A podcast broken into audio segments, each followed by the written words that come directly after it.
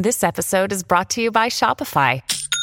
Forget the frustration of picking commerce platforms when you switch your business to Shopify, the global commerce platform that supercharges your selling wherever you sell. With Shopify, you'll harness the same intuitive features, trusted apps, and powerful analytics used by the world's leading brands. Sign up today for your $1 per month trial period at shopify.com slash tech, all lowercase. That's shopify.com slash tech. Another day is here, and you're ready for it. What to wear? Check. Breakfast, lunch, and dinner? Check. Planning for what's next and how to save for it? That's where Bank of America can help. For your financial to-dos, Bank of America has experts ready to help get you closer to your goals. Get started at one of our local financial centers or 24-7 in our mobile banking app. Find a location near you at bankofamerica.com slash talk to us. What would you like the power to do? Mobile banking requires downloading the app and is only available for select devices. Message and data rates may apply. Bank of America and a member FDIC. When you need mealtime inspiration, it's worth shopping Kroger, where you'll find over 30,000 mouthwatering choices that excite your inner foodie. And no matter what tasty choice you make, you'll enjoy our everyday low prices, plus extra ways to save, like digital coupons worth over $600 each week. You can also save up to $1 off per gallon at the pump with fuel points. More savings and more inspiring flavors make shopping Kroger worth it every time. Kroger, fresh for everyone. Fuel restrictions apply. Welcome to Peoples and Things, a podcast about human life with technology. I'm your host, Lee Vinsel, an associate professor of science, technology, and society at Virginia Tech.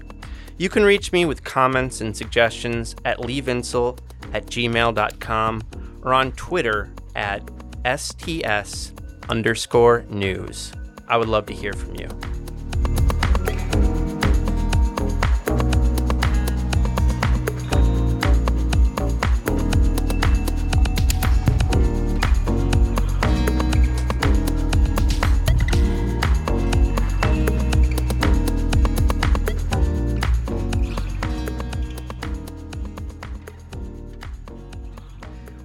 Living in a technology bubble, and there are signs it is deflating.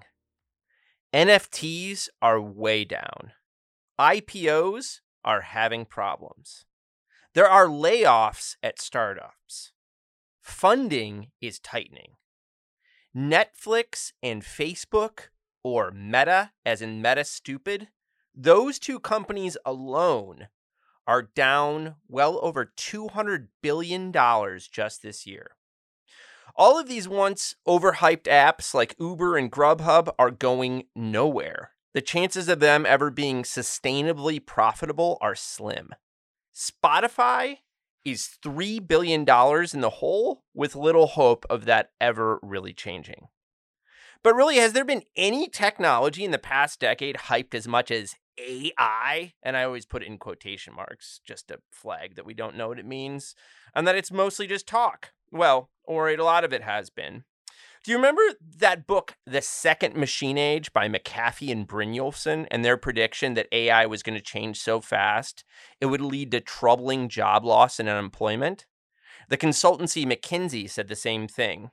And so did the World Economic Forum. By 2018, AI hype was off the chain. It was everywhere. Remember self driving cars and how they were right around the corner? That was going to be AI too. At my last job, I was lucky to become friends with Samantha Kleinberg, a professor of computer science at Stevens Institute of Technology and an all around badass. She's like the Nicki Minaj of CS. Funding bodies like the National Science Foundation and National Institutes of Health drop millions of dollars on her from helicopters because her work is so eminently practical and fundable. She can swim in her academic research account like Scrooge McDuck. Kleinberg sits at the interesting intersection of computer science, statistics, and the philosophy of causality.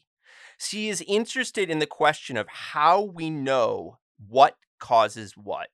And most of her work has focused on healthcare, so that is something of an expertise too. No one has taught me more about the gritty reality of contemporary AI systems than Samantha Kleinberg, and what she has to say is often gloomy. AI is unlikely to improve as quickly as hype mongers have been claiming for the last decade for a bunch of reasons Kleinberg and I discuss in our conversation together. Kleinberg is the author of Why, a guide to finding and using causes. And in this interview, we talk about a book she's been working on, which examines how we can use data in our lives to make better decisions.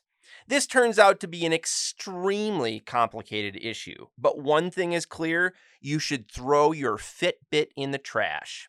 Kleinberg and I talk about how we can do a better job consuming information and, like, consumer electronics. I had a blast, as always, talking to Samantha. I hope you enjoy our conversation. Get excited.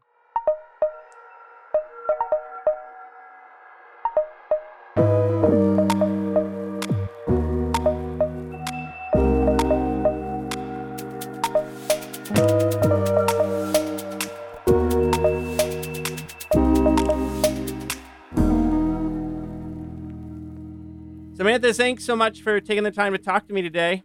Thanks for having me. So, this book you're working on sounds uh, cool. Why don't you tell us what it's about and what you're trying to do with it? Yeah, so um, I'm a computer scientist. Uh, well, I'm a weird computer scientist who is trained as a computer scientist, but never did computer science by itself. I've always combined it with biology and health in some way. Um, and so I've been focused on applications and the idea that computers are going to make things better somehow that you know we're going to help doctors make decisions or help patients make decisions about their health. Um, and it's very focused on like the end user doing something with the stuff i produce. Um, and then a few years ago i realized i'd never actually tested can people do things with the stuff i produce? Um, in computer science we evaluate things based on you know ground truth. Do we find the stuff that we expect to be there or that we know is there? Um, you know score algorithms that way but we're we don't traditionally test can someone make a decision with them right? If i give you this information can you figure out what to have for lunch today? Um, you know mm-hmm. your glucose or you know can you decide on a treatment with your doctor for your diabetes? Like is it going to help you do those things? Um, and so i started testing that and realized stuff i was producing does not help people do those things um, and was not helping my collaborators who are doctors wasn't helping lay people um, so for the last four years, I've been collaborating with cognitive scientists and looking at how people actually use technology and how they can do it better. Yeah, I mean, I so you're not alone here, right? I mean, I would say like, yeah, it's not just that you're producing data that no one's using correctly. No, it, I'm not. I'm not to be... it's, a field-wide problem, but it's unique in that I think a lot of people don't actually care about the end user or they don't realize yeah. that the user is a person, right? So in computer science, there's if we find this complex model that's, you know, the more accurate it is, the better the output's going to be, which is true perhaps if the if it's a machine making the decision and using that complex model, right? If it's accurate, yeah. can make sense of this complex thing and there hasn't been appreciation that actually there's a human involved in that loop, right? Someone is overseeing it or making sense of the information or has to understand that information um, and that hasn't been all part of you know the conversation or evaluation process. It's not one of the things we prioritized. Yes, there's work on um, explainability and that kind of thing, but it's explainability for machine learning practitioners. It's not mm-hmm. explainability mm-hmm. to my dad, who's an interior designer, or you know my mom, who's a school teacher. None of these things like that tell you about features in the machine learning model. My parents aren't going to understand that, right? Yeah. So it's really separate from like the actual people who are not experts in the algorithms and who maybe aren't experts in a domain either, right? You know, yeah. not a clinician, you know, with all this experience about stroke or diabetes. They're just a person who wants to figure out, you know, how do I invest my savings for retirement or how do I pick a college? Um, and we're not optimizing for those kinds of decisions.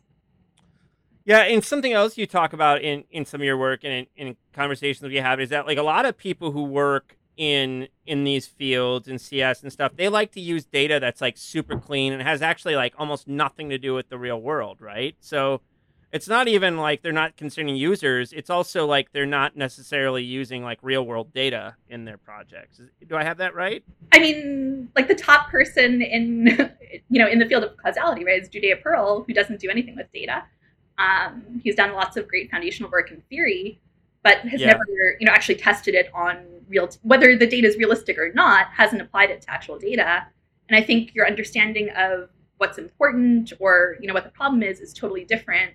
You know, if you actually see what the data is, or you know, if you walk into the ICU and see, you know, what my collaborator sees in the ICU, and you see that he's interrupted every two minutes with someone giving him X-rays or something, and he has to make a decision under time pressure. You see Yeah. patients there and families there, and you have an appreciation of what the constraints are and what the problem is. And it's not like someone is looking at your model and has like two hours in a you know really relaxing room to make sense of it and like really Yeah. get into the details, right? They need the information to be easy. Um, and we haven't thought about like this trade-off between maybe we should give up some accuracy to make it, you know, optimized for a fast decision or something like that, right? Yeah. Um, so I say it's sort of unique. I don't mean that it's like unique to my work that I haven't thought about it, but that I had this idea that I, I was like close to application that because I'd been doing all this applied stuff that like I didn't have this gap, right, that other people had Right. um, you know, which was sort of a rude awakening. And also because I'd worked on causality, right? And you see all the failures of prediction that doesn't involve causal relationships. And the whole selling point of causality is like, we can do stuff with this information, right? We can Yep. figure out policies, we can figure out what you should do, and it's going to be robust because it's not based on some flimsy association. It's based on an actual cause that has the capacity to do something. And so Mhm. then realizing, like, actually the information doesn't help people make the choice to do that thing is really upsetting.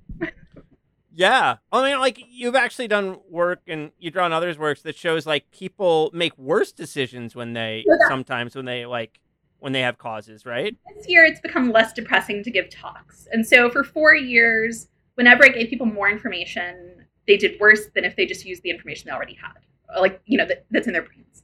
And Yeah. so whenever gave people, no matter how simple the causal model was, they were making worse choices. And it only happened in situations that were familiar.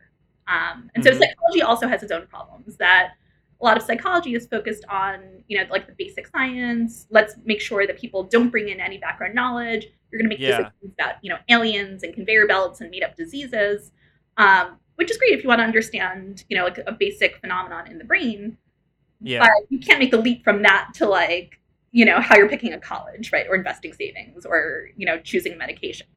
Because there Yeah. you have all this other stuff going on and you're using that to interpret to first decide if you even believe the information i show you um, to figure out how to use it right and you also have to you have to use information you can't just use what i give you because otherwise the guidelines would be too long we don't tell people like you know pick this particular salad you know for lunch we say like eat more vegetables or have more protein. Yeah.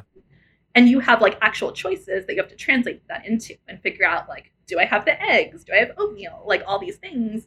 And if you had no knowledge you couldn't make that decision right? So it's Mhm. nothing like these sort of you know constrained settings that people were using before. Um, and so i found that actually people who didn't have diabetes made better choices about diabetes than people who did because they were treating it as this like you know it's like aliens. They don't have the personal experience. They just use the information i gave them. People with diabetes were thinking like even if the right answer is to make two changes to my lifestyle well maybe it's easier to make one change and so i'm going to do that instead. Yeah. you tell them like you know pick the choice that's most likely to achieve the outcome.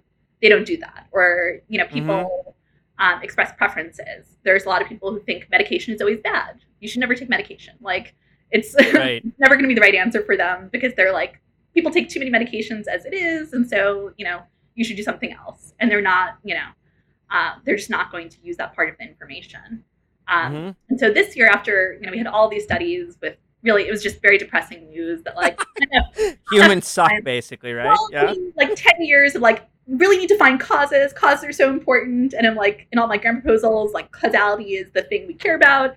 And then Yeah. actually, well, causality wasn't really helping people and they're making worse decisions. Right. So it's, it's tough to give talks like that, right? Where it's, it's, I mean, it's all bad news. The end of my talk is just like, well, causes are important, but they don't actually help people.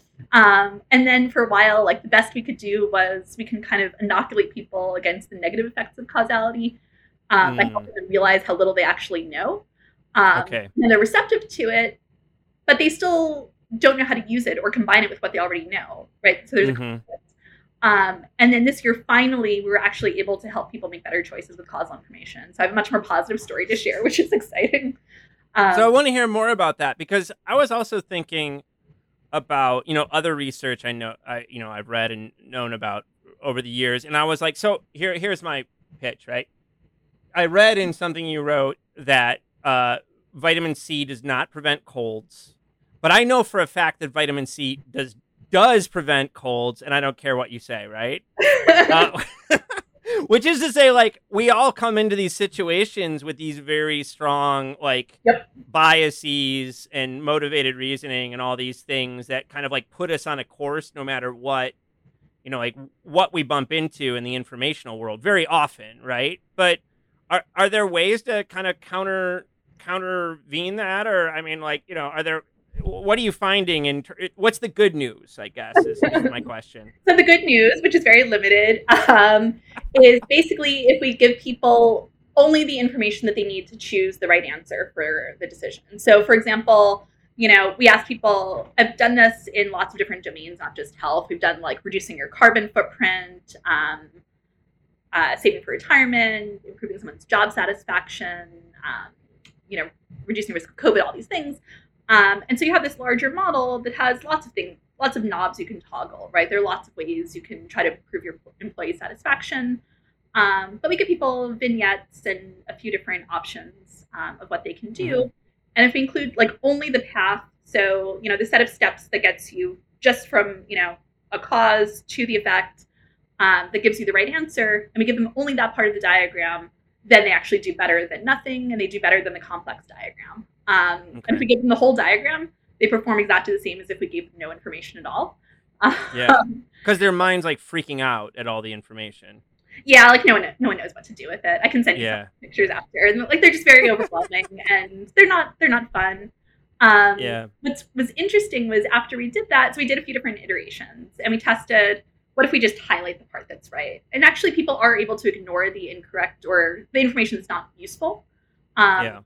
But like the effect is a little bit lower. Um, if we add in just a little bit of information, uh, just you know one more causal relationship or two more, then it becomes as bad as if we give them the whole diagram. Uh, wow. and so, real, and what was surprising to me was I sort of made it hard for us. I included extra information that like directly contradicted answer choices. So in the graph, it would be like reduce alcohol, and one of your options is like have a glass of wine after work. Um, and still like it got worse. And so any, any, information beyond what like people need blinders you know that yeah. just like, just points to the right answer nothing distracting totally focused. Um, and then we did a version. So some people think that like you know maybe i want all the information or like i can handle the truth right? And so yeah, yeah. you could imagine like there have been papers like this. There's like there's one that's about like explanation fiends and foes or mavens Mm-hmm. Um, and some people want all the information, some people don't. But that's a different question than does the information actually help them, right? It might be yeah. satisfying to you and you feel informed and you feel good about yourself that like you've read, you know, through all the data before making a decision. Um, so we did another version that we haven't published yet, where we gave people the choice instead of randomizing them, uh, and the results looked exactly the same as if we'd randomized them. And so people nice. have no idea how much information they actually want.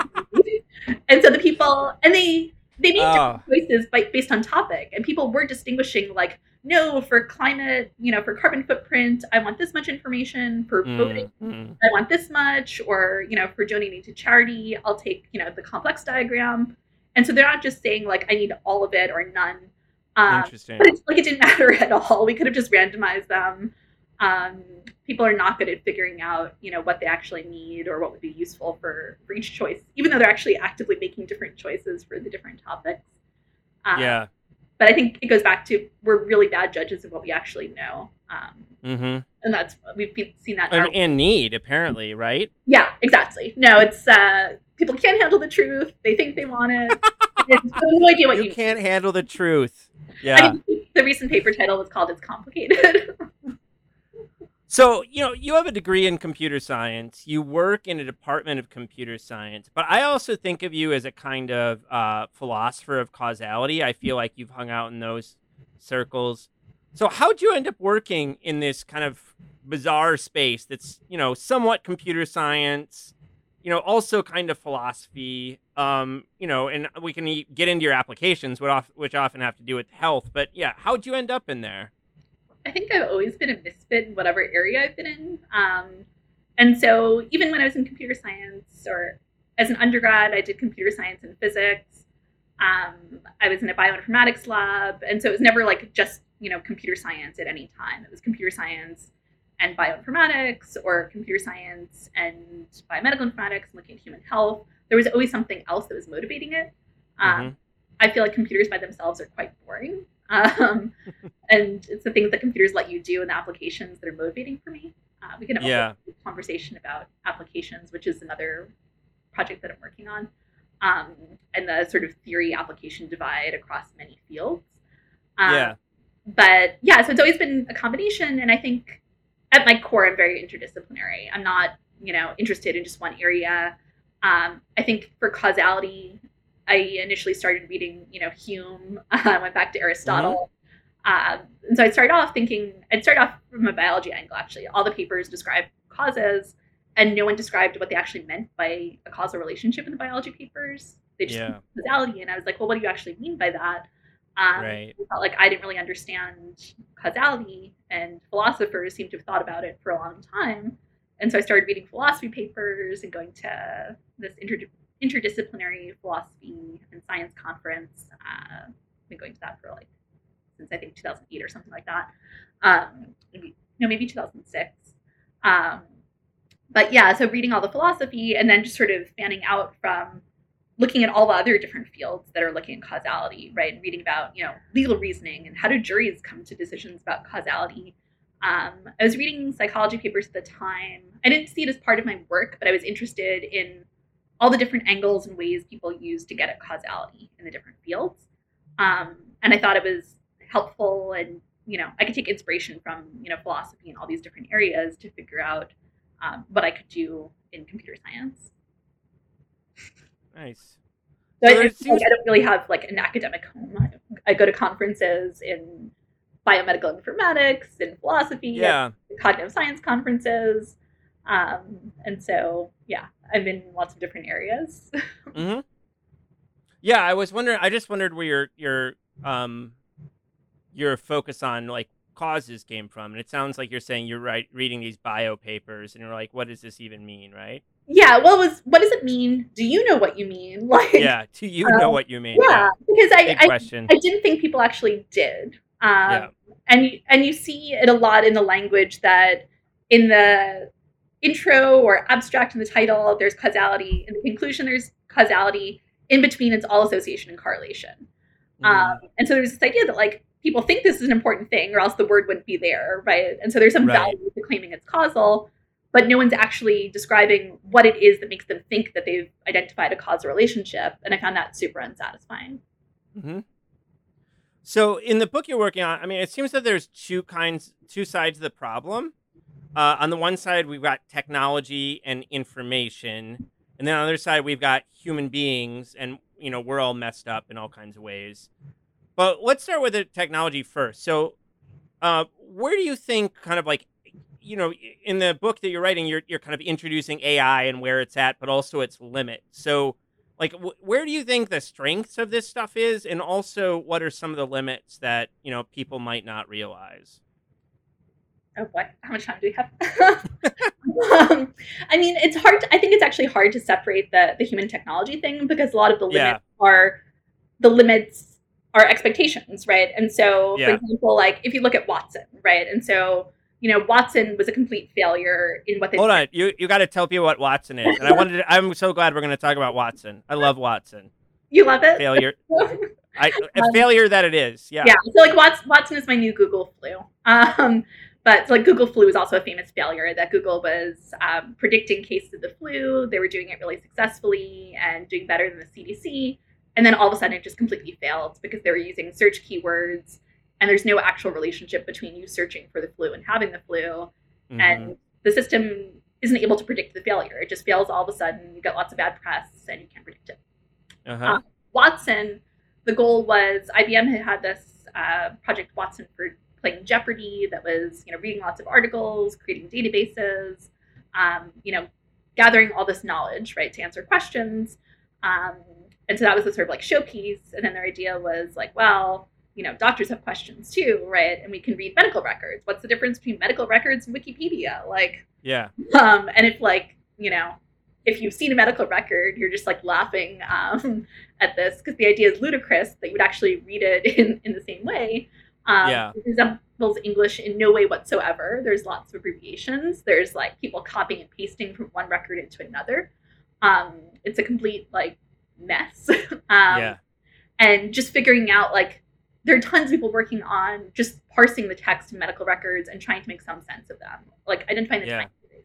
And so Watson assumes that you have text that's factual, and you just have to find stuff in the text, organize relationships between things, you know, and that's an achievable task, right? You can sort of extrapolate from, you know, tests on Wall Street Journal corpus and things like that to this text because they're all like structured English language. Yeah. Whereas medical records are like, you know, family history. We have a hypothesis that this is what's happening with the patient. Oh, maybe that's not what's happening with the patient. Like, there's all this complexity, and it wasn't made to figure out like what's true and what's not true, um, Mhm. which is what you actually need in the medical text, um, and then figuring out like the sequence of times, right? And so the problem there was they'd sold it as like we're going to get new insights from the data, you know, using this. Um, they were never actually able to get the data into any system, and so they had doctors creating simulated patients that they used to train their system. Um, which, like, the reason I say it's you need to understand humans to think about whether it's a failure or not. It's a failure based on what they sold it as, right? There was absolutely Yeah. nothing gained from it. People spent tens of millions of dollars. It didn't do what they sold it as doing. However, they were able to use it in other places, and it was as good as the doctors. Which, if you're in a place that doesn't have enough doctors, or you know, it's a rural community in another country, right? That could be a valuable thing, right? To be able to take that knowledge and replicate it somewhere else uh, cheaply and scale it up, right? And so if they'd sold it as that and like, you know, replicating expert knowledge and bringing it to new places, that could have been like a great success story. Um, Yeah. Instead, like they had absolutely no understanding of what was achievable in this scenario, and you know, Mm-hmm. sold dreams that were just yeah. So, um, uh, did I ever tell you I met Watson in quotation marks? What does it mean to meet Watson? yeah, well, so I got I got taken into the IBM's New York City Watson office, and they there I basically got taken to the floor that was like a PR marketing uh thing to like And I'm like, you're kidnapped. uh it was a very weird event. And it was like the whole floor was basically built to seduce CEOs from companies to buy their services. And there was this weird like wall. It was a big TV screen where there were all these occupations and like if you you talked to which one you wanted to step forward and it would tell you how Watson was going to solve their problems and it was like chefs. They were they had amazing Yeah. for like Watson for oncology. That's like Mrs. Yamamoto or something like that. She goes in and then she has this discussion and she wants these like, you know, she has these constraints for her treatment, and so it finds a medication that respects her preferences. Like you can't do Yeah. that. Right. And then the the event that after we all got to, you know, meet Watson, uh, the event was like transhumanists and like AI hype mongers, like talking about like how in the future we're not even going to know the difference between computers and humans and all this kind of stuff. And so it was like perfect, kind of like test. yeah, exactly. Yeah, it was awful. Did you get to ask uh, Watson questions, or it was just like marketing videos? We it was it was like you could, but it was pretty scripted. Uh, it was a pretty controlled scenario. So you know? weren't like, "Here's my re- medical record," you know? What do you? No. yeah. What What do I not know about myself? Yeah, exactly. S- So I mean, I, I have a lot of sympathy, and you know, the whole my whole field, in a sense, is about breaking down these lines um, between the human and, and machines. But I, it sounds like what you're saying is um, part of the problem here is the expectations we have about the machines, Exactly. right? the same thing is right with personalized nutrition, right? So there was this idea for a while that the problem is we don't have the right data on nutrition, we don't have the technology. If we only knew like what would be the right diet for you, like we could solve all of your problems, right? And now there's really Yeah. research that we kind of can. Pers- there's some you know issues with it; it's imperfect, like everything is, but there's really exciting research about personalized diets. Um, Mhm. However, there's like no understanding whatsoever of the human component of figuring out what to eat or what constraints you have, and that you're simply not going to listen to these diets, right? Like you have children, you have other things going on. You're not going to be like, you know, I hate grapefruit, but you tell me I should eat grapefruit, so you know that's what's up. Yeah. um, right? Like, and you eat with other people. You have issues with cost and Yeah. it takes to prepare stuff. Like, there's no understanding of any of that, right? It's totally viewed as a data machine learning problem. And once we get the right diet, like, you know, check, we've solved it, right? And so Mhm. there's a total gap between, you know, the the human and why I say like you have to understand the human to understand the failure is no one's examining what do people actually want? What information do you want about diet? Like, what do you want to be told? How would you integrate that Yeah. day? It's very much like one way from we figure out, you know, the nutritional guidance, we give it to people, they'll use it, they'll make better choices, and not like, yeah. you know, what do people actually want from technology? Can we deliver that? And like, you know, let's iterate on what would be acceptable to people or useful to people and what we can actually achieve. Mm-hmm. I mean, at some points when I read you, it's even more depressing because, like, Oh, we don't. we don't know what we want or need either, right? I mean, we've already kind of touched on that. No. And so, like, I, you had like this nice part of the text where you're talking about like three key problems, and it's like we have trouble combining. If I understood him right, it's like we have trouble combining new information with old knowledge. Yep. We have trouble translating information into action. So you can give me a bunch of stuff. I don't know what to do with it, right? Yeah. I mean, like, you And then we, guidance, right? Like, no one really knows, you know, how to translate that or what, like, you know, should you exercise in the morning, in the evening? Is swimming better than running? Like, physics. yeah. Right. And so, like, what I mean, do you feel like is it is part of what you're saying? And it, and this you could have imperial ambitions here. I hope you do. So, like, part of what you could be saying is that we need like a whole new kind of user design focused portion of of this kind of AI research or something like that. And what I mean by that is like we really need to focus on like how how this stuff is used in the real world. Is that fair? Is that part of what you're up to? I briefly thought you were going to say design thinking, and I got a little bit concerned about where this was No, going. no, no. I didn't do it to you. No. um, yeah, no, I've I so I've been in, advocating for instead of explainable AI, usable AI, and thinking about what is usable actually Okay. mean, who are the users, how are they using it, what does it mean to evaluate right usability Yeah. of AI. Um, you know, I'm developing with one of my students metrics for causal inference that'll be based on um, usability, and you might find that some models that are the most accurate are not the best if you're concerned about usability I see. and usability is going to be different. It's not just like can a person use this, um, you know, understand how it functions, which is traditionally what usability is. Like, you know, Yeah. can you do it to do a computing task in a lab? It's like, can you use it in your actual environment to make the decision that you actually want to make? So, can a doctor Mhm. use it in the con- you know resource constrained setting that they have? Can a person with diabetes actually use it in the real world to make choices about how to dose their insulin or you know what to eat and those kinds of things? Yeah. So one of the chapters you're writing on is is called "Machines Are uh, Not Taking Over," which heartened me a great deal. What What do you mean by that? I mean, so if you look at like the the hand wringing over AI, right? Um, most of it's about driverless cars, and Yeah. they're going to replace all the truck drivers, and it's going to be a huge problem. Everyone's going to be out of business. Um, or the radiologists. That's the other the other favorite.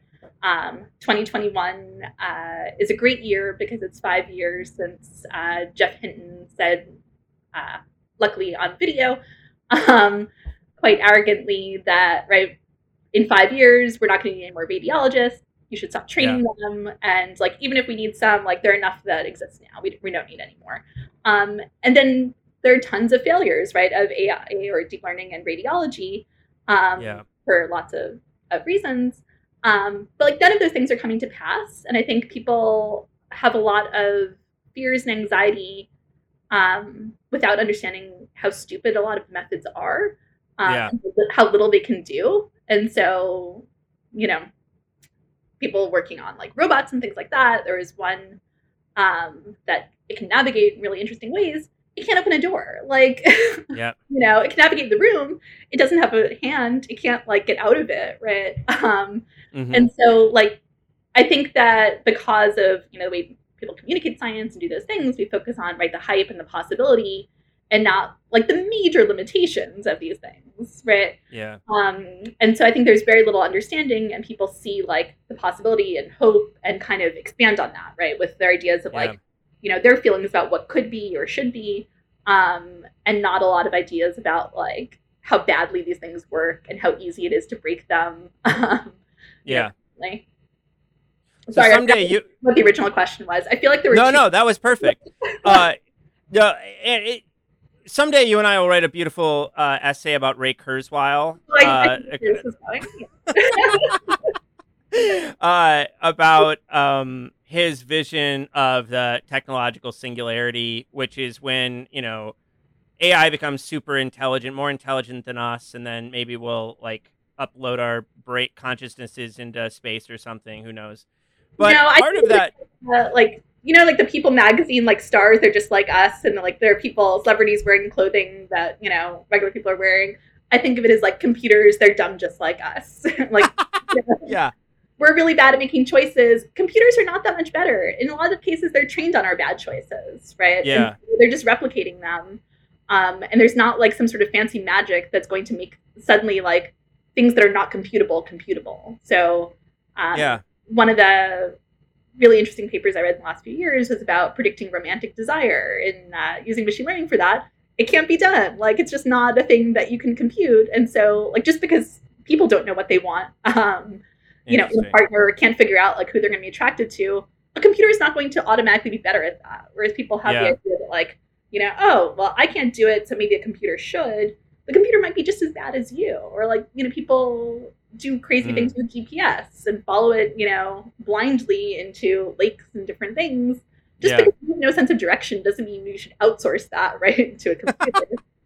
I yeah. have no direction, so you know, I'm very empathetic about that. But Well, um, and part of like Kurzweil, just to talk about Kurzweil for one more second. I mean, part of his vision is that it was based on, you know, Moore's the idea of Moore's law. This this this moment when computer power, raw computer power, was changing exponentially, right? I mean, you know, depending on how to define it, it was like every eighteen months it was doubling or something like Yeah. that.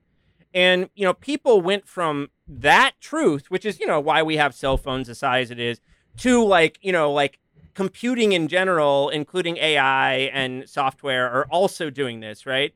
But what you've told me in, in other situations is that like you can get a uh, paper published in a journal where you're making like a little one percent improvement or in efficiency well, or and, something and like often that, right? like it's not a real thing. So one of my Yeah. biggest pet peeves is um, in a lot of areas of computing, there are these tiny improvements because like a lot of low hanging fruit has been picked, and it gets harder as the accuracy improves to make big leaps. That's true. Yeah, Um, and so there will be papers where there's you know this teeny tiny less than one percent improvement, but also like testing for statistical significance is not a common thing um, in computer science. And so like, is that actually an improvement? Are you telling me like Yeah. 0.692 is really better than 0.691 with that sample size? Like, people are not used to actually making that argument, which um, collaborating with cognitive scientists and psychologists, they're baffled and appalled by. Um, hmm that like Mhm. there's no you know there's no test for this no one's worried about like multiple hypothesis testing or any of that um and there's no test of like you know robust maybe you did a little bit better on this one data set but like does it work widely on other data sets right there are these sort of challenges that people focus on um, in health there's one public data set and so everything where people compare against other people's work is on that one data set um, Yeah, you know, are those algorithms going to perform the same way on other data sets? Is the best one on that one better, also the best one on these other ones? We have no idea, right? Yeah, And so, like, it's not even just that it's a you know small incremental improvement. It's it might not be an improvement, um, and focusing on like those specific metrics about you know accuracy or false discovery rate or things like that, it's blinding you to all the other things that matter about you know can Yeah. use it? Does it help you make decisions? I feel like I'm just giving you more bad news. Well, I want to make it even worse, actually, because I think that uh, I think that what you've told me before is that um, you know, like so. Let's talk about medical records and trying to make inferences from that, right? Or or data we're collecting in in hospitals from sensors on someone's body. Yeah. I think you've told me before that uh, in some cases the data is so messy and there's just so much of it being generated that on one project you worked on, maybe it was just like people just stopped like, like capturing it, right? Not even And so- in some- like in some places they didn't start, right? So Uh-huh. I've been collaborating with someone um, in neuro ICU at Columbia since 2010. And then Mm-hmm. I had a collaborator there who was in pediatric intensive care. He just moved to McGill um, in Canada last year. And we wanted to work on data in his ICU for the last decade. Yeah. They got really close. Uh, they're about to have a partnership um, with a place to collect the data, and it never happened. That data, either you see it, um, a nurse writes something down, um, or you know that's it. It's just gone forever Yeah. and it's not stored because no one has shown that it's worth the cost and time and effort of doing that. But of course, with Right. the egg problem, you can't show that it's useful unless you actually have the data. Um, Yeah.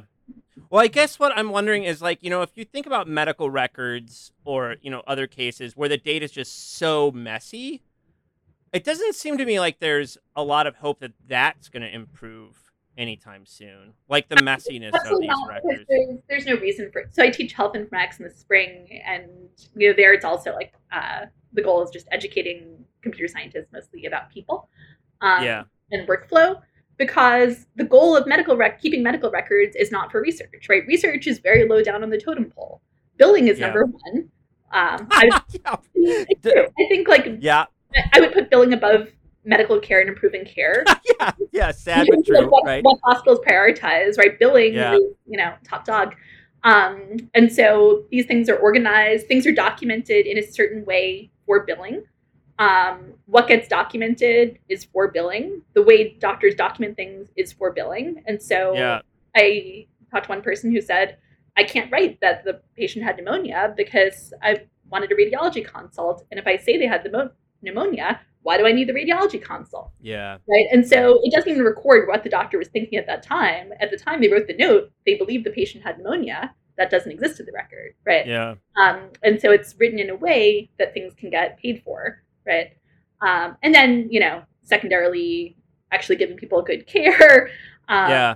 all of that. And then research is you can use what exists, but you have no ability to transform the process because if you tried to, um, you would be like the time the doctors would spend on it couldn't be reimbursed, right? And so who's going to pay for someone to improve documentation?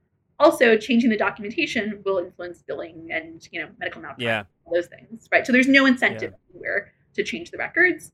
It's about we have to figure out, you know, as computer scientists or people who are interested in the data or care about it, what we can do with what's there.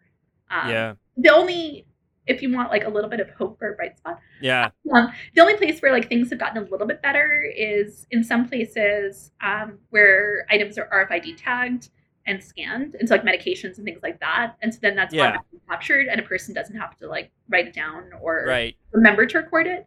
And so if you can build something like that into the workflow, like that's helpful for research. But the purpose of it like isn't for research, right? Yeah. Yeah. Yeah. Yeah. The purpose of You're always piggybacking on other Exactly. practices. exactly. Yeah. So, um, we can both sound kind of cynical, pessimistic about technological change, but, um, technological change, like things having changed, is an important part of your story. So you point out that worries about information overload are not new. Like it goes back. Seneca worried about it. They're big time worried about it in the Middle Ages, especially Yeah. you know after the printing press. um, but what is new about kind of our data environment and, and you know like our relationship to data in our lives? to me, I like. I think as a hist- I get worried about uh, discussing history with you. You know much better than I do. Yeah. Um, and so I feel like I'm on the spot. Um, but No, I no. think it's it's access, right? It's not Yeah. like you know medical journals. Imagine like you know in 1970 a patient wanting to access a medical journal, right? That would be extremely hard. Um, there's still barriers now, and a lot of things like you have to pay for an article, but you could get that article if you really want Yeah. right? You wouldn't have to go to a library. You know, you can Google. There's tons of, you know, people can spend all their time on WebMD or uh, other less reliable places, perhaps. Right. Um, right. So your ability to obtain information from all different sources, correct, Yeah. incorrect, conspiracy theories. Um, there's lots of fun ones. Uh, Yeah. uh, there's a, a great cinnamon uh, conspiracy theory video that I enjoy very much.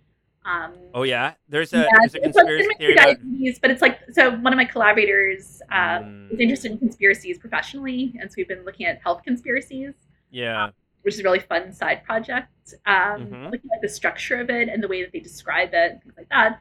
Right, you wouldn't have been able to access information like that easily in the past, and so now you know the temptation for like reading one more article before making a decision, or you know looking up one more second opinion, or yeah, you know, what does this other website say about it? Or like going through the comments right and talking to other people about you know particularly in health right? Your ability to Yeah. connect with their patients who could point you to things that are incorrect or create you know sort of bubbles and reinforcing feedback loops with the conspiracy Yep. theories. Um, like that would have been a much harder thing. You would have had to somehow find these uh, other crazy people yourself in the wild um, bump into them right? Yeah, yeah. That's right. I mean, you know, there were conspiracy theories before the internet, but I mean, I certainly like the, the internet helped. You know, it has helped. There's no doubt No, about it. my favorite conspiracy theory book is the the one where the psychologist uh, infiltrated the doomsday cult and was there the day that the world didn't end. Um, Yeah, and it's like that definitely existed, but like the ability to rapidly identify all these things and find them and overload yourself Yeah. with information is it's just so much easier. Um, Yeah. and you know. At the same time, like have the messaging about you know knowledge is power and all that stuff. Like I think there's some encouragement to do all this reading and like do the research Yep. right? Find out Yep. everything uh, before you make a decision, right? Be an informed consumer. Um, and so there's a pressure to do that and to read all these things because you can. Um, whereas my work is showing it's not going to make you make a better decision and also doesn't make you happier necessarily. So we've also looked at people's confidence in their choices, and more information does not make people feel better about their decisions. Um, Yeah. people, feel- people feel worse. Um, it's hard and to I bet they don't know that, right? I mean, if you tell me like I'll give you more information, I'll be like, that's what I want, probably, right, in life. But Yeah. it turns, yeah. uh, let's talk about Fitbits for a second, because I feel like this uh, this is a good technology to think with in terms of, you know, uh, we all know the kind of help health hype that's around these kind of personal uh, you know, health devices, Yeah. whether it's, you know, I wear a Garmin, you know, other people had Fitbits. Uh, you know, everyone's got their thing, but like what do you uh do with tell the data from your Garmin? what's that? What do you do with the data from your Garmin? Not much. You'd be really disappointed in me. I, I mostly use it to keep track of where my average heart rate, you know, resting heart rate is. Oh, I thought you were gonna say that. to like figure out what time it is. no, no, no. Uh, no. So, um, yeah. I mean, like, what what do we know about Fitbits and and their effectiveness in people's lives? I mean, so Fitbit and these other devices are like the pinnacle of people thinking information is the solution to their problems and it not being. Um, and so one of my favorite studies was one that randomized people to either use a Fitbit or not. And they tracked them. It was actually a really long term study. It was two years. Um, whereas the problem with a lot of medical studies or things about technology are the studies are really short term. And so there's this initial like novelty effect, right? You know that when you first get a device, you get an Apple Watch or something like that. It's really Yeah. cool. You play with it all the time. and You're super excited, right? Yeah. And then you don't feel the same way about it after six months or a year, right? And it goes Totally. Totally. um, and so a lot of the prior work looked at people short term where they might be using it a lot, but they didn't capture like when the novelty wears off. Um, and so that study was over a couple of years, and people who used the Fitbit didn't do as well as people who did not. and so having this Yeah. track all of your steps, people lost less weight. It was a weight loss study. People, Yeah. goal was to lose weight. Um, and so people were less likely to achieve their goal using that device than if they hadn't. Uh, Yeah. Because again, people think it's an information or a data problem. They don't think that, like, so from one perspective, the data is faulty. People don't really think about how bad some of the data is. Yeah. Um, you know, the classic was uh, people in San Francisco thought found that their Fitbits were saying they were climbing climbing all these stairs. Um, it was the hills in San Francisco. yeah. Um, Yeah. Yeah. you know, all these things happen. You realize like it's counting your steps while you're cooking. It's really bad at calculating how many calories you burned for lots of uh, you know boring scientific reasons. Um, but the data is not as accurate as you would need it to be to make decisions about like I what should see. calorie intake be. And so you know people are looking at it and thinking, okay, I burned this many calories, and so that means that I should consume this many calories. But it's really Mhm. not that accurate um, at giving you that. And also, Okay. people are more likely um, when you see that number to overcompensate. And so it's Yeah. the same, like, you know, I've trained for a marathon and you think like I ran 20 miles. Like I should be able to have a milkshake and fries and like, you know, the world is Hell my yeah. Mm-hmm. don't think through that like I just ran 20 miles. So now I'm gonna spend the rest of the day on the couch because I'm exhausted. Yeah. Um, whereas normally you'd be moving around and walking and doing other stuff. And so in fact, I'm less active the rest of the weekend than I would be if I wasn't training for the marathon. Yeah. Um, and that you burn a depressingly small number of calories running 20 miles, especially as you get fitter. it's really sad. It's like a very small shake. Um, and so so, do you think this do you think this explains the paradox you, i mean like so it seems paradoxical that you'd use a device like this and actually gain weight and i think you had a couple at least another example like this too where people on programs they end up losing weight or w- gaining weight but do you think it's just that they're leaning on it and it's not accurate enough so they're like they're making bad choices because of the technology it's it's both. It's one, it's not not accurate enough, but also Yeah. that people overcompensate. And it's not like you're making one decision Yeah. and say even if you use it and like you walk more each day, right? You increase your activity. People don't realize they get hungrier. They're also going to increase what they consume. And so they're thinking of like one decision in isolation about the activity and not all the other stuff. Or that Got like they're tired. And so they're going to be less active with other things. They're not going to get in all this like, you know, other sort of daily activity that they would be getting. Yeah. So we've talked about uh, the new, the usable, the new field you're going to create, your new empire that I'm, I'm, I'm very much voting for. I hope the NSF funds it. Um, what, what do you? I mean, are there, are there changes at the individual level? So me, as the person who's going to read your book and and hope to improve my life down the road, are do you have kind of advice for, yeah, just us as individuals moving through the world of information about how we can improve our relationship to data and decisions. Yeah. Um, I mean, for me, number one is realizing that more isn't better. Um, Mhm. And really focusing specifically on what information do you actually need to make that decision. Um, it's hard for people to do that, um, right? Yeah. Versus like, searching everything out and then figuring out like you're going to sift through it and find the right answer.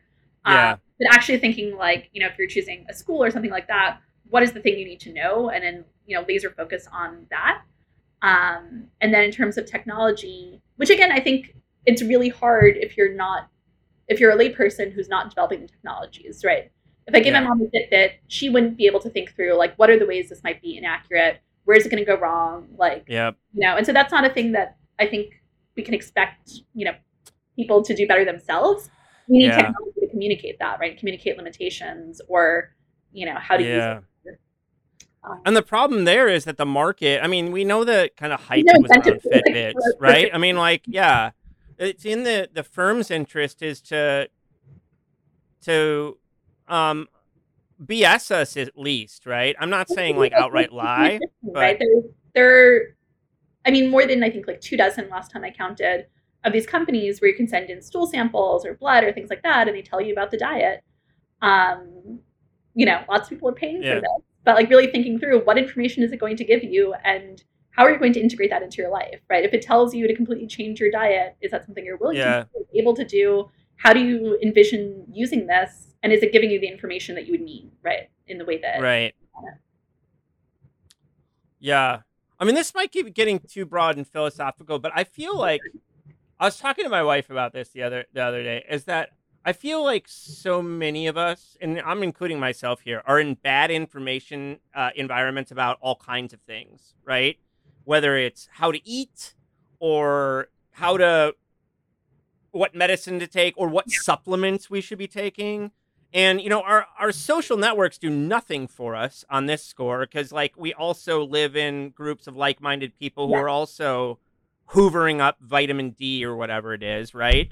And so it becomes really hard to like even like to know when we're full of it, I guess. You know what I mean?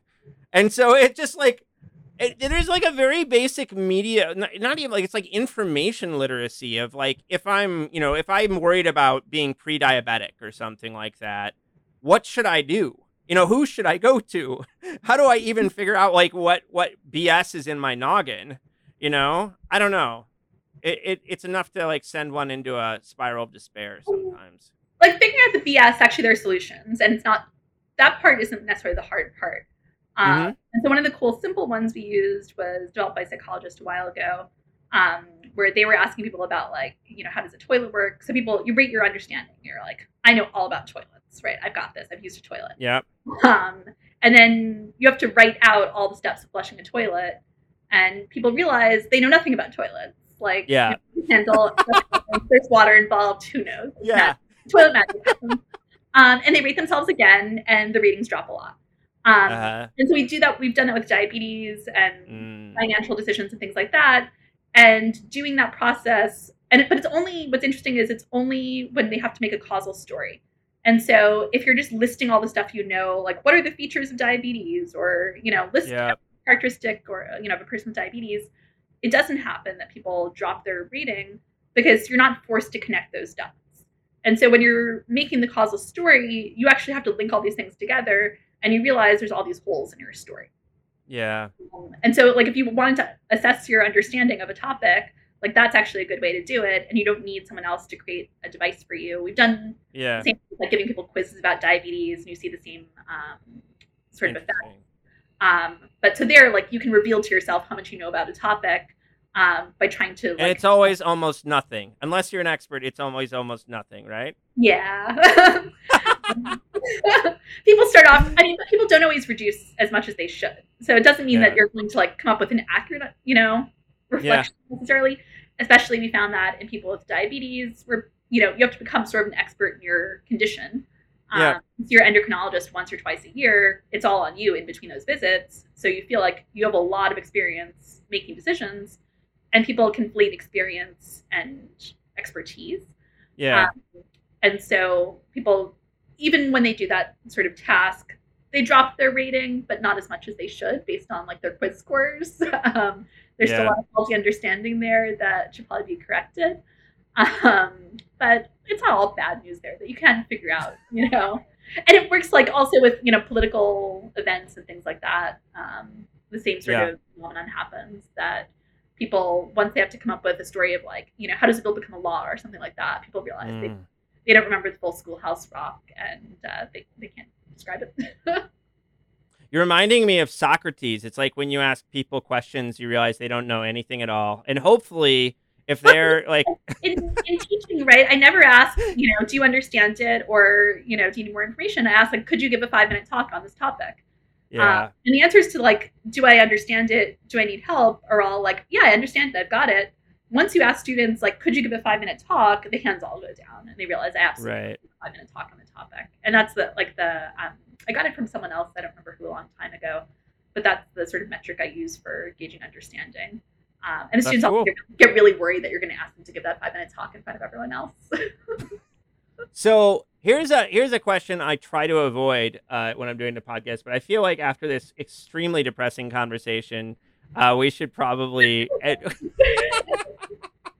uh, no, I mean, like, are there are there anything around uh, anything's around information and and decision making that give you hope for the future for things improving?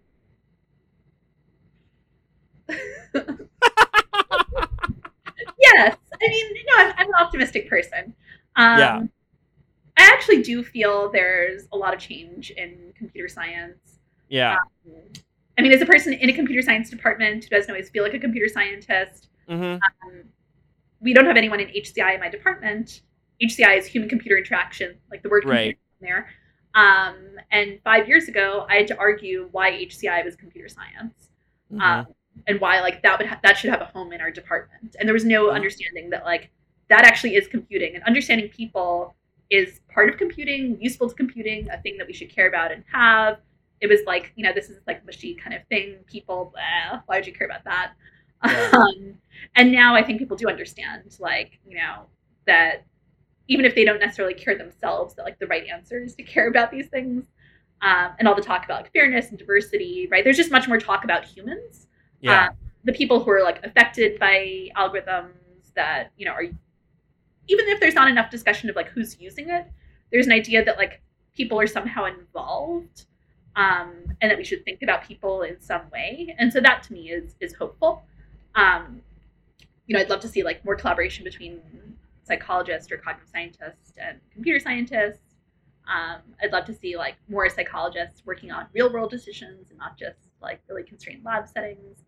Um, but I mean, I think like that's that's a hopeful thing, right? That you know there is this discussion happening, um, and there are more conferences on whether you know I agree that explainability is the right thing or not. Like there are now conferences on this, right? Um, and people caring uh-huh.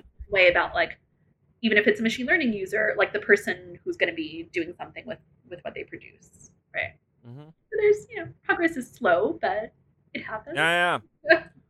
it's kind of reminding me that like with um with the automobile, it was around for quite a, a while before the notion of uh, riding comfort developed where it suddenly became like an engineering problem where the engineers were trying to make the ride more comfortable for users. Was it total disregard uh, comfort at the beginning?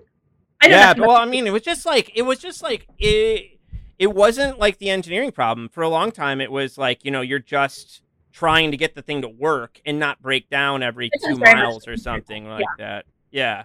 Yeah. And all of a sudden, like later, it's like yeah. you have to focus much more on design and packaging and making it nice for people and, and all these kind of things. So you can imagine it kind of being, uh, you know, a maturity, a technological maturity problem too. You know, I mean, like this, you know, this cell phone I'm holding up in the apps, you know, this is less than, in some ways, it's, you know, it's less than 20 years old that we've, we've been using these things in our lives. So you can imagine some maturation process, but I don't know. I could give cynical accounts too, but I'll, I'll leave it at that. That we could. There are reasons to think it'll look up, huh? I like the positive account that now we can focus on comfort. I don't know what early automobiles were like. Now I'm just picturing like hard benches or something. Yeah, yeah, yeah. Open and like there were no tops on them, right? So you got mosquitoes in your teeth and had to wear visors. Yeah. that feels like a lot of computer science. It's like the mosquitoes in the teeth, wearing a visor.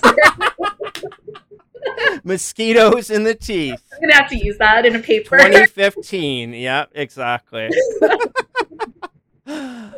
hey, Samantha, thank you so much for taking the time to talk to me today. This has been a lot of fun. Thanks for having me. This was great, even if I depressed you.